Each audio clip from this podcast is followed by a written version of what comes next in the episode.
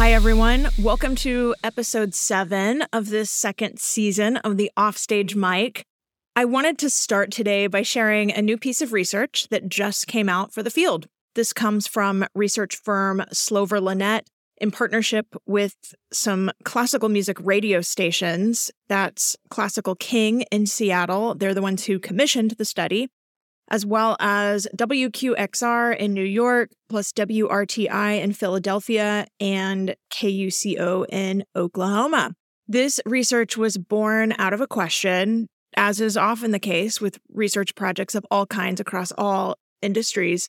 And that question was how can public media organizations learn more about the relationship that Black, Indigenous, and people of color in the United States have with classical music?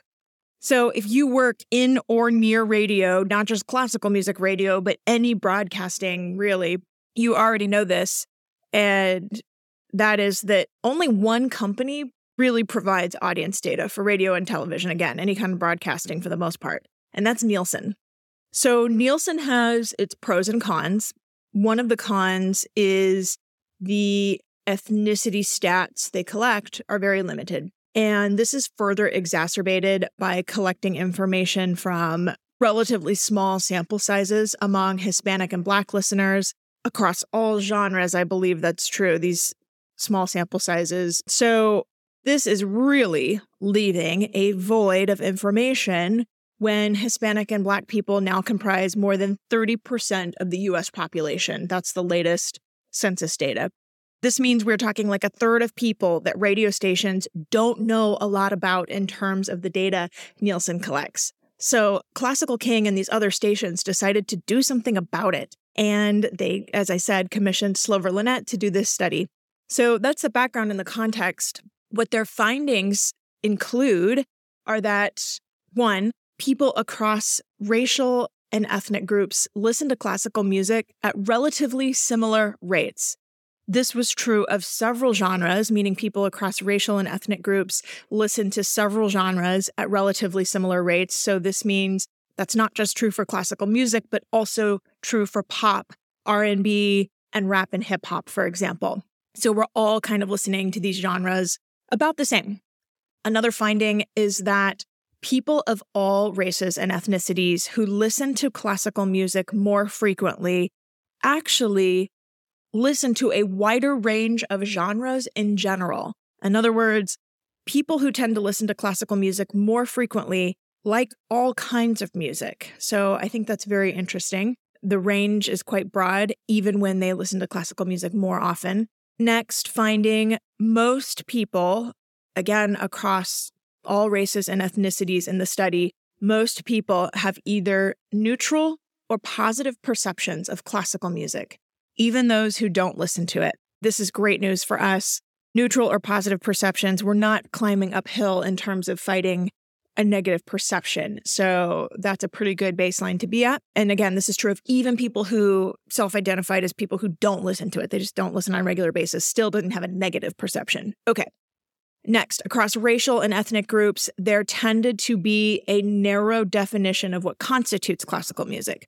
So, whereas neutral or positive perception, maybe the other side of that coin or just another coin altogether, is that there tended to be a narrow definition of what constitutes classical music. Themes that emerge from that, for example, are they define classical music as music that's quote unquote old, or it's music that they listen to only when they want to feel calm. And of course, those things are true in many cases about classical music. But as we know, working in this business, those aren't the only things that are true about this genre. So I see this as presenting a giant opportunity to showcase how the genre is far more vast than those descriptors. And there are many more great findings that even though this project was specifically for classical music radio, can absolutely apply to so much of the work we do at producing and presenting organizations. So I just want to publicly say thanks to Classical King for taking action and commissioning this study and for sharing it with the rest of us. I hope it's helpful, interesting, and informative for all of you listening right now. Moving to today's topic, we are talking about the orchestra of influence. So, if you know me, you know I am a big fan of content. I am a big believer in the power of content, both for brands and for individuals. And this goes way back. Maybe this is the part you don't know about me, even if you've been following me a while. This goes way back. I started creating content back at the Seattle Opera in 2006. I was the audience development manager there at the time. They eventually expanded the role and title to be something like audience development and media or something like that. So, really, content became a huge part of the role. And the timing was such that that was 2006 to 2012. I was there. So, at that time was really an important time in terms of content, social media becoming such a part of marketing and branding for any business. So, seeing the power of content, that goes way back for me now. And when we kind of fast forward to today, content is so critical to building trust, trust with individuals, trust with the people we serve. Again, this is true for any business, not just the arts, of course. And so, on a macro level, wow, the narrative is changing hugely in this way. This is why word of mouth is more powerful than critical reviews now. This is why Amazon reviews matter, or Yelp, Google, social media. You know, people trust their friends' recommendations more than a professional media outlet, oftentimes now. And the rise of influencers has been sort of birthed out of all of this, maybe the next evolution or next phase, next iteration in this macro trend. And the rise of influencers in particular really does illustrate this shift. To put some numbers behind that, in 2022, the influencer industry reached $16.4 billion compared to only 9.7 billion in 2020. So it was already almost a $10 billion industry in 2020. Fast forward just two years and it had increased even 60% over that 2020 baseline. This year, though, the influencer marketing industry is expected to continue this growth pace to be worth $21.1 billion by the end of the year. That's 2023. And one more point on this today, more than 75% of brands have a dedicated budget for influencer marketing. So, all of this illustrates why content is king now, why trust in individuals matters more than trust in the brand in many cases. And here we've got these, you know, industry wide numbers supporting this, showing us this growth and this trend before our eyes. How does this all apply to us? Well, arts and culture organizations have a tremendous asset at our disposal that we are not fully utilizing. And that is our artists. So when we're talking about orchestras, that's our orchestra musicians, you know, 70 to 85 people. If it's an opera company, it's contracted singers, chorus. For ballet companies, that's our dancers. Some artists are doing this on their own. Some artists have a fantastic online presence. They understand the content strategy and they're doing it and crushing it. On the other side of the spectrum, some artists don't want any part of this. they don't want any online presence at all. Really, not their thing, not their interest. And that's okay too. What I'm trying to say is both ends of this spectrum are okay. But I would contend there's probably a pretty big middle here of people who say, yeah, I see this trend. I experience it in my own life, probably. And I do want to be a part of this strategy, but I need help. And that to me is the sweet spot for our organizations and how we can leverage this tremendous asset that we jointly hold together. So, we're going to spend our time today talking about this with someone who has worked firsthand with organizations on this exact topic. We are going to hear a case study about how this worked, building this idea of the orchestra of influence, what they learned, and what other organizations can do who want to start down the road and emulate this strategy. In other words, we're talking about how do we activate this asset? How do we activate what I now like to call the influencer army? The influencer army we have baked in to our organizations. Content is the name of the game. People trusting people over brands is the playbook. And we have all of this at our disposal as the narrative continues to change for arts and culture. Welcome to episode seven. Let's hit it. Hey everyone, I'm Aubrey Bergauer, and welcome to my podcast. If we haven't met, I'm known in the arts world for being customer centric, data obsessed, and for growing revenue. The arts are my vehicle to make the change I want to see in this world, like creating places of belonging, pursuing gender and racial equality, developing high performing teams and leaders, and leveraging technology to elevate our work. In this season, I'm bringing you conversations with some of my favorite experts from both inside and outside the arts, all to help build the vibrant future we know is possible for our institutions and for ourselves as offstage administrators and leaders. You're listening to The Offstage Mic.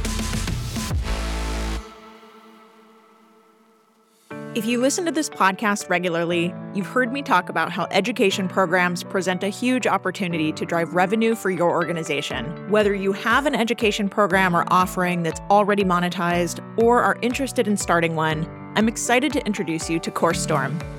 CourseStorm takes care of managing class registrations, collecting payments, and promoting your classes. It includes simple registration forms, built in payment processing, and automated marketing tools. It literally takes just minutes to set up a catalog.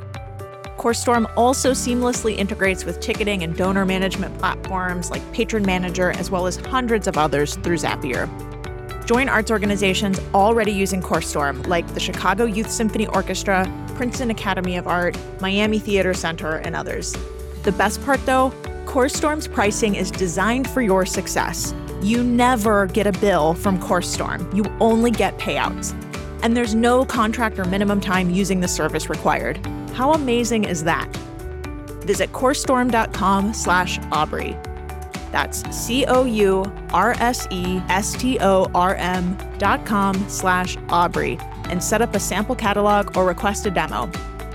With class registration and everything else taken care of through CourseStorm, you can focus on what's important, helping your patrons grow as artists and performers through education.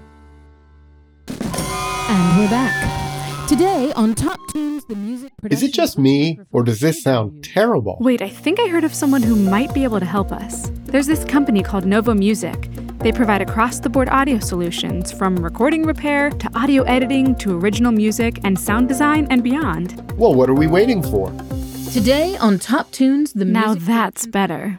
Novo Music, conducting your creative vision. Find out more at novomusic.co. I am so excited to introduce you all to today's guest, David Taylor. Here's what you need to know about David. David Taylor was on the Forbes 30 under 30 Europe list, and that alone is pretty impressive. But I just have to say, this is alongside names like Dua Lipa and Little Mix. Like, I can't even imagine opening the magazine and seeing your name next to Dua Lipa and Little Mix. So, Forbes 30 under 30 Europe list. He's been called an arts innovator by the BBC. He is one of the leading entrepreneurs and thought leaders in the world of classical music. To this end, he has a book out. It's called The Future of Classical Music, Part One, talking about the many challenges the classical music industry faces. So we can start having conversations on what the future looks like and how we get there. I will link to his book in the show notes so you can grab a copy. And I have to say, I think this is why I just eat everything up that David puts out there because definitely some synergies between his work and mine. And he's just so thought provoking in how he writes about the challenges and, and what to do about it. So, anyways, if you're interested in that, again, I'll put the book in the show notes, highly recommend. And it's part one. So, I want to know when part two is coming out, David. In addition to all of that, he is a savvy digital marketer. He led the Yorkshire Young Sinfonia to be the first youth orchestra in the world to go 100% digital. That means no sheet music at all. They were doing everything totally digital. And now he does a lot of consulting work in this area in the digital space, including the project and case study we're going to hear about today. Welcome, David. I'm so glad to have you.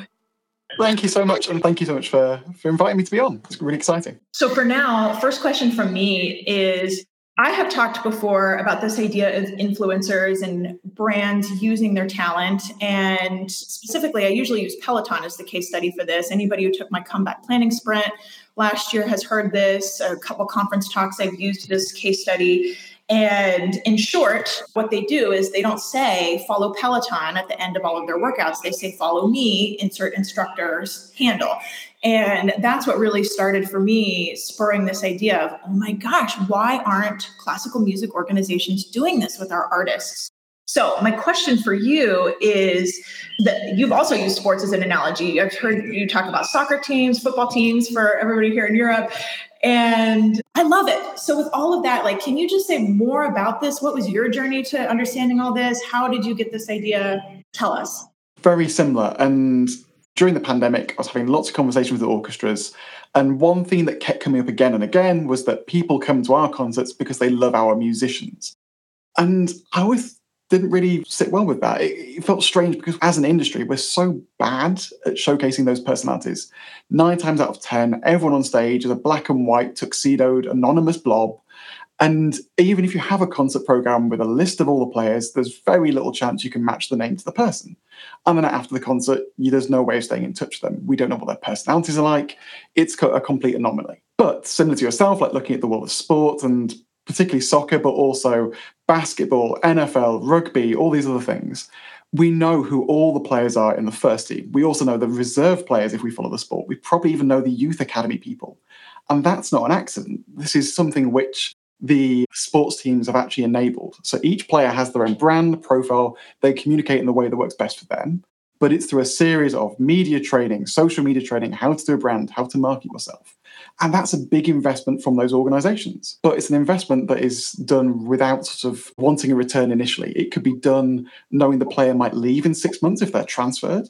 It might be done knowing they may not even talk about the team or not. And it may be done not knowing if they even talk about the sport or not. So, one of the big examples I used in the UK was a soccer player or football player called Marcus Rashford, who plays for Manchester United. And he used his big social media following that he got from playing for one of the big teams to not talk about soccer, but during the pandemic, campaign for food poverty with children. And he got this huge campaign behind him. And off the back of it was in national press, and he got the government to change their mind not once, but twice. And through all of this huge media attention he got, Manchester United, the football team behind him, managed to bask in some of the glow. They were having relationships built at scale by someone who was powerful in a way that was really meaningful, that ultimately were then added to this ecosystem of building connections at scale. So that's why I became really fascinated about why that could be with orchestras. And then also in particular that this is a 100% the norm in sports teams of all levels and sizes and statures. And it absolutely should be the norm within our world as well. I love it. Oh my gosh, I love it so much. So, okay, let's dive into this case study then, because you did it. So, you worked with the Philharmonia Orchestra in London. I mean, this is a pretty big brand. I think a lot of people probably know the Philharmonia. If you don't, their former music director was Esa-Pekka Salonen, who's now at San Francisco Symphony, where I'm normally based, at least based in San Francisco. And they brought you in to lead a project called the Orchestra of Influence program. So, can you outline for us what was that scope of work? What was that program all about? Definitely. So after having the big wild idea of like, wouldn't this be amazing? It then came down to the practicalities of how would you actually do this? And realistically, taking as much as I would love to take on 75 people in an orchestra at once, it's not feasible and it's too unwieldy. And also, it's also about managing change and bringing people on board with that journey. So what we did is we came up with an initial project where it was taking on the early adopters from the orchestra, those who were really interested in sort of taking this further. And with it developing a series of initial group coaching and developing a curriculum that would cover all the foundational bases of what they would need to know on their journeys. And this was decided on based on my experience of working with musicians of all levels, either music college, those in the profession higher up, those who are amateurs, all these different things, and seeing the, the common themes and trends. And then from there, after they had this initial group coaching, which was a mixture of stuff around entrepreneurship and creative thinking, social media platforms, websites, how to do blogging and podcasts, the technical side of things, how to create content, but more importantly, how to build your own roadmap was the final one. That mm. eventually led them on to individual coaching where they could then take their ideas and run with them and work on them together. And this was the idea that they would do completely different things. No two people would be the same unlike some programs where you see it's like cookie cutter template social media training where everyone is exactly the same we see it in record labels in classical music where within one second you're like oh that cd release is definitely someone with this label because everyone sounds the same and it doesn't connect this was in essence try and do things that are completely unique and authentic to them that takes into account their preferred method of communicating, their passions, their interests, their skills, also their lifestyle, uh, the amount of time they want to commit, all these other things as well. And so from there, all of a sudden, we had 10 people who were both the musicians, but also some of the administrators being hmm. able to connect people at scale in a way that worked for them. And what I get really excited about is that normally, if you were the orchestra social media account, you can communicate in one way at one time with one voice.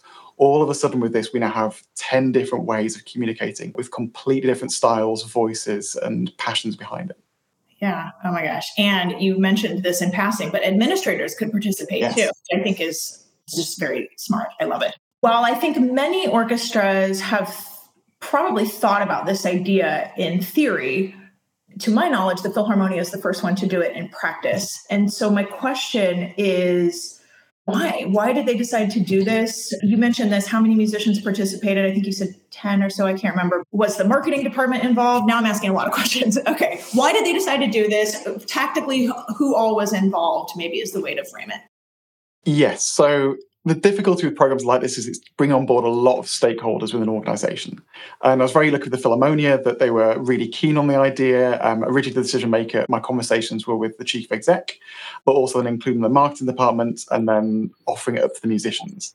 It is difficult to instigate because it's such a radical idea for our industry that's outside our normal paradigm, where even though it is so prevalent in sport, it does take a big change. So they were the people who was on board in this initial journey. With the musicians as well, it was being very open with them about what the process is. To be honest, the big thing that goes forward in this is trust, which is actually quite a difficult thing to manage at times. Every organization I've spoken to always has a an us them divide to some certain extent between players and management. So that's always something to be be aware of. And if worst case scenario with this program it went badly, it would turn up to you're wanting us to create content to sell tickets, and that's not my job, and I should be being paid. Fortunately, that doesn't happen. In essence, it is more this ecosystem of cooperation, collaboration, that everyone is better off off the back of this. So ultimately, that was the, the vibe we got through it. And then, fortunately, with the program, all of it's delivered online. So that made it a lot easier to actually do in terms of practicalities. And we had eight musicians and two administrators who were the people on board as part of this journey. I think that's important too, that it wasn't everybody in the orchestra participated. It wasn't forced upon anybody, it sounds like. I think that's important to this kind of work. So, you mentioned of these different sort of training sessions you did the last one was more about you know empowering them to continue to go forward on their own if i'm understanding this but was that the idea that musicians would just take this and run with it going forward and the staff that participated? Or is the idea that they would still continue to work very closely with the marketing team? I guess I'm trying to like, how integrated were these two things during the program and then afterwards? Yeah, so it's uh, 50 50, but ultimately the idea is they do whatever they want with this program and they get to do whatever output they want, connecting different people, whatever their ideas are, that's what they do. So slightly similar to the example I used with Marcus Rashford, food poverty probably wasn't on Manchester United's agenda, and yet that was the direction he went off and campaigned in. So it doesn't necessarily have to be charitable causes, but whatever passions they want to do, the way they wish to communicate, what they were wanting to discuss as part of their building a brand and profile and, and projects, that was entirely down to them. And during their individual coaching, there was a middle session where it was then including the marketing department to tie back in a sort of what this would look like if they were to be a curator of this content that's now being there, and also if then all of a sudden they were wanting ideas and what sort of themes could then integrate. But ultimately, it's there as a dialogue between the two parties, where in essence, the orchestra invests in the musicians to do what they want. So hopefully they are strengthened with their individual outputs and projects and they become more in demand and it's good for their careers.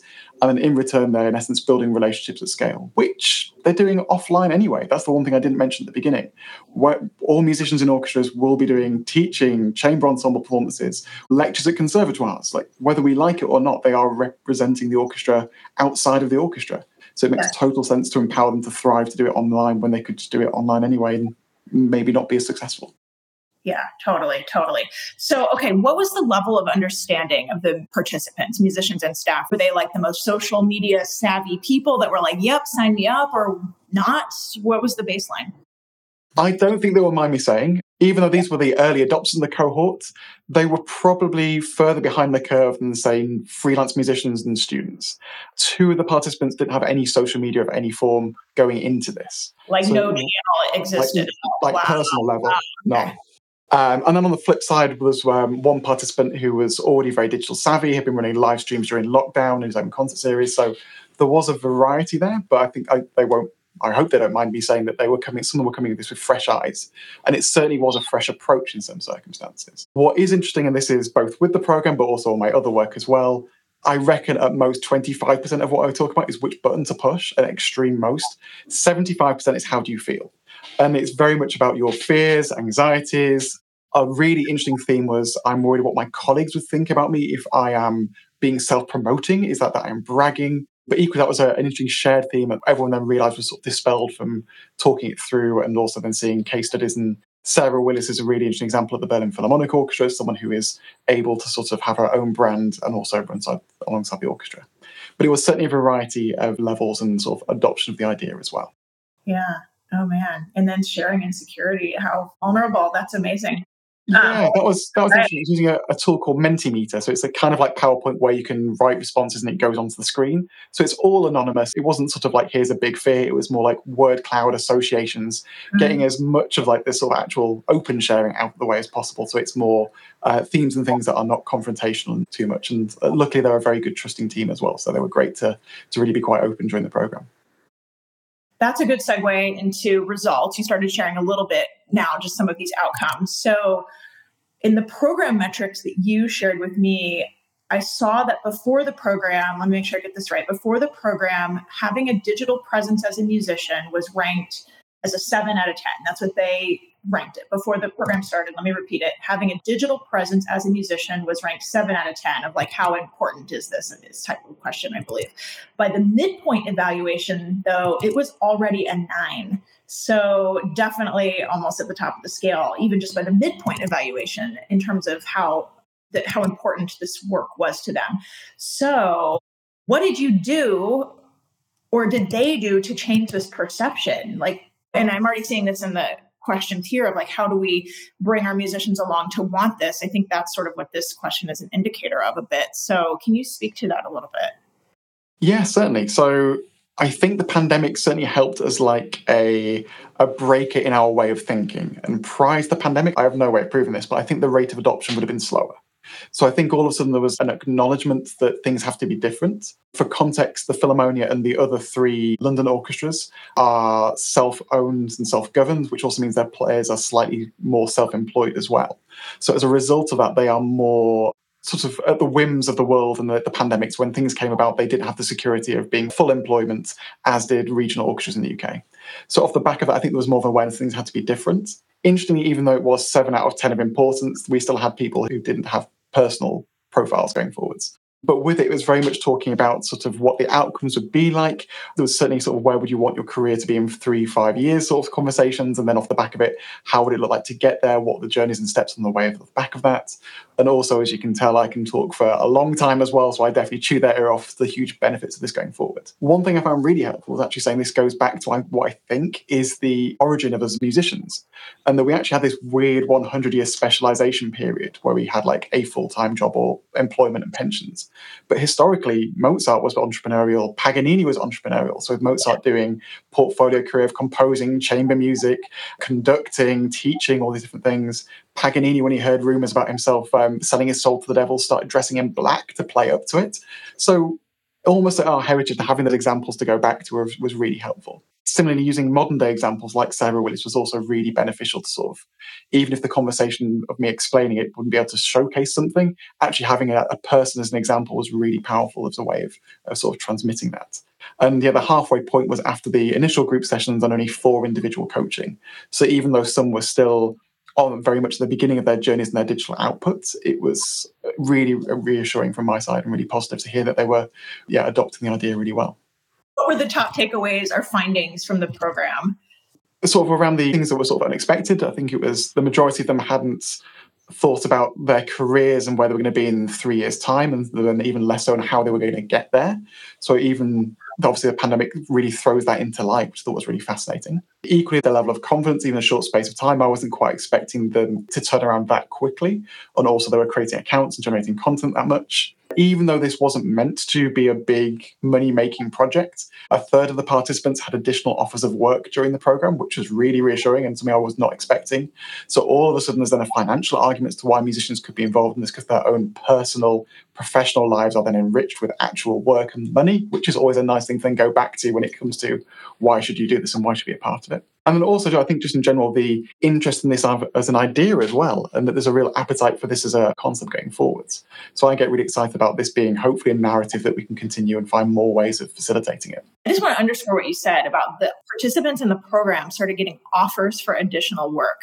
This is classic content influencer results. This is, I mean, it totally matches up with why this industry of influencer marketing is growing so much because it results in more lucrative opportunities. I think it's a oh. fantastic oh. benefit. Totally. And what I loved as well with this idea of everyone did completely different things, the work was seriously random. So at one level, we had someone who was doing uh, masterclasses and workshops at a conservatoire. We had someone who got some work rearranging Rachmaninoff's second piano concerto for DJ and piano. We had someone doing like the very typical influencer, going to restaurants and playing and sort of having influencer Instagram style content other participants, one was writing about music and philosophy in French. Uh, another created their own violin excerpt on demand platform, kind of like Netflix, but for violin excerpts. So there's a huge range of different things that came out of this. It was completely varied. So it's really fascinating that there's then, I wasn't expecting the results to be that fast of actually being able to sort of generate attention off the back of it that brings in something more tangible. Yeah, I'm just like the gears are turning because I love. I'm a big believer of like you put out into the world what you want to get back, and that's what happened. If, like only among a group of artists could you have like such varied content that results in such varied offers for work coming back. I love the range that came back. For the administrators that participated, was their content and results similar? Was it different? I'm kind of curious. It's similar. Uh, obviously, it'll be slightly different. What they were doing is mainly talking about ideas and concepts in the industry.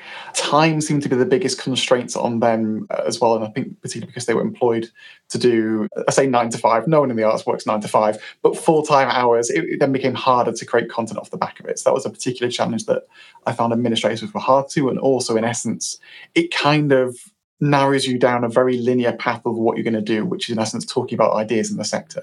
So, whereas on the musical side, there's a whole range of different things you could potentially do, it becomes more theoretical on the administration side, I think. And the idea of including the administrators again is to sort of saturate the world with the idea of the orchestra.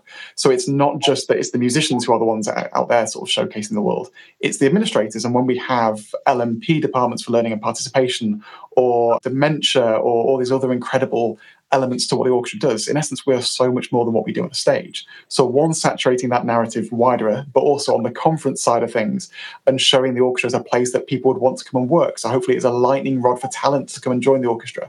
So, again, on the flip side, there's a big benefit of the admin side joining. Yeah. Oh, I love that. I think I say all the time, it takes all of us on stage and off to do what we do. So I really, I love that so much. Was there anything that didn't work? I'm wondering, or anything that you would do differently if you did it again? I'm curious your response to that. I think trying to get to more people in the organization to speak to and bring them on board, which is always a challenge with times and constraints and everything. So, for example, the halfway meeting, bringing on the marketing team, for me, it was the first time meeting some of those people. And so it was very difficult for them to have like a flash through of what the program was, the ideas, the goals, and just me sort of blurbing out in five minutes and desperately hoping they come on board on that journey. And it was great that they were really enthusiastic. But uh, from my side, I would have loved to have had that conversation earlier on, and also hopefully to um, yeah bring them on board on that journey and include them in part of that process. So I think the more people in the organisation who are aware of it, that'd be really fantastic. And I think as well, hopefully having more of a springboard at the end of it. So in ideal world, it's a cohort of 10, then a next cohort of 10, and the next cohort of 10. So instead of it being like a standalone project, it's almost an upward spiral of all these different things. And just going back to your idea of unexpected successes, the orchestra were doing a residency at Garsington Opera in the summer. And the, the participants were using their car sharing journeys to then bounce ideas off each other during the time as well. So all of a sudden there was a, an environment of this being a conversation and something that was the norm rather than that violinist over there is doing self promotion and that's bad. It became much more open, which I was really excited about. Yeah, good. What next steps would you suggest from what you learned here? So, what would come next, such as how could smaller orchestras or individuals implement these lessons? Brilliant question. Um, the good news is that the actual program itself is completely usable at any organization side. I think there's actually really interesting benefits for smaller ensembles. So with them, when they're usually on tour, there's no chance of a marketing person going around and actually being a part of that journey. So actually having the musicians be a part of the ability of creating marketing content when they're on the road is a hugely powerful thing that can really tie in as part of that and also significantly cheaper than bringing on a full-time member of staff to facilitate that. And that's actually a conversation I'm having with a few ensembles at the moment of how it could look like for them. So yeah, there's all these lessons. and essence, is about individuals defining their own journey. So the actual size of the orchestra, or if they're individuals, doesn't necessarily matter. It's more how I then tie into each individual organization's needs in those group sessions that's sort of the, the nuance of that. Question is this was done with a small cohort of participants. How would you a, scale this, and B, get buy in from traditionalists? Very good question. So, from running the cohort and also from doing other educational work and talks and workshops elsewhere, I reckon the cohort size can go up to 20 in practicality. And that's mm-hmm. partly in terms of the size of the group sessions themselves, but also for the amount of time it then takes for delivery of the individual sessions. I think in terms of traditionalists, it's again showing what the, the result and the outcome is. I'm hopeful there's now an awareness in the world, but it does certainly take time to bring those conversations around. One participant who was very enthusiastic about the program at the beginning of their journey was having conversations on the lines of, I'm not sure if I want social media to be a part of my output. So they were relatively traditional and bringing them on board that journey in security is part of it. I think the reasons behind the traditionalism is are always unique. And that's why the one on one session is really powerful. And again, as I said, sort of 75% is how do you feel? And the reasons behind why people are not doing this as part of their journey are very specific to them. So understanding those are a huge important part of it. But I think as soon as again this becomes more of the norm, the organization becomes a part of it, there's an ecosystem of this, an environment of it, it's easier to bring people more and more on that journey. So hopefully it's getting critical mass along with it. Yeah. I'll just add to that. I mean, I think it goes back to how we feel. I used to I used to hate that kind of stuff, and I've just I've grown up a lot, and now just see how much it really how we feel matters whether that's our artists or somebody who is a traditionalist reticent to change or somebody really gung-ho for change it's how we feel is so important i just appreciate that you said you're saying that that was such a three quarters of some of this work is that piece alone. I think that's really um, it's really intelligent. So and, and realistically, all the the button pressing side is on Google. Anyone can Google it, but the hard part is actually then like how do I feel about it and what's right for me and all the things that come inside side of that. So actually, it's yeah, yeah that side's the way forward. So true for so much of our work in this space. It's very emotionally intelligent. Okay one of the questions I think it was really interesting. Yeah. Um, is one from Jeff about how do you present the benefit to musicians and what was their compensation. So mm. for with this, it was there's no compensation, but the idea is that it's the orchestra investing into them for the sake of them being invested in. So they don't have to do anything for the orchestra solely. It's to basically provide them with training resources that they succeed. And hopefully that level of trust and cooperation is then what builds this to go forward. So there's never sort of a you get paid £50 per tweet sort of thing or plugs. It's more to that the orchestra is seeing the value in the players and off the back of it, it's a, a hope that they invest in the experience of the project. I just want to say thank you, David, for sharing this with us. I'm just so glad that you are out there doing this, leading the way, have a case study now to present. I also want to mention on the administrative side, if you want some training this summer, I've got my summer up level, also an online course. That's on my website if you want more information there, coaching, mentoring, group coaching. How we feel is going to be part of that too. You better believe it. So, with all of that, have a great day, evening, wherever you are in the world. It was a total pleasure. Bye, everybody. Hey, offstagers. One of the things I hear from people the most is how frustrating this business can be. And for forward thinking people who want to make a difference, how to navigate that frustration in a positive way. I created an opportunity to address this that I want to share with you. It's a group coaching and leadership development course called the Summer Up Level. The last two years have been full, and now I'm bringing it back again. You will learn things like how to get buy in for your ideas, how to position yourself as a candidate and stand out from the pack, how to manage up to a boss or a board, what the research says about when to quit versus when it's advantageous to push through, negotiating job offers, and negotiations in general. And you'll also learn more about some of the revenue generating strategies I'm known for no matter where you are in your career, whether you are a student or entry level or mid career or holding a senior position somewhere, The field of arts and culture needs leadership at all levels. And that's what this course teaches based on proven research and how it applies to our work every day. You'll meet like minded peers who are at a similar place in their careers as you, and you also get a one on one session with me so that we can really dive into your specific situation, your goals, and strategize how you can get there. If you're the kind of person who has an idea or goal in mind for yourself, even if it's vague or loosely formed, and want clarity or support in making it happen, then the summer up level is for you. Please consider this a personal invitation, as I really did make this for you in response to things I hear from folks all over. And as a listener of this podcast, I would just really love to work with you. Visit my website, aubreybergauer.com slash summer to get the details and register. This four week program begins this July, and only 20 spots are available in order to facilitate meaningful discussion among the group. I'll close with this. Any time in my life I've decided to go for it instead of waiting, it has always been the right decision. And I always look back and think, why was I so hesitant to begin with? So if you've been thinking about this, just do it. AubreyBergauer.com slash summer up level. Seriously, I can't wait to see you there. That's all for today, folks. Thanks so much for listening, and keep up with more content like this by following me on LinkedIn or Instagram at Aubrey Bergauer. Definitely hit that follow button to subscribe to this podcast.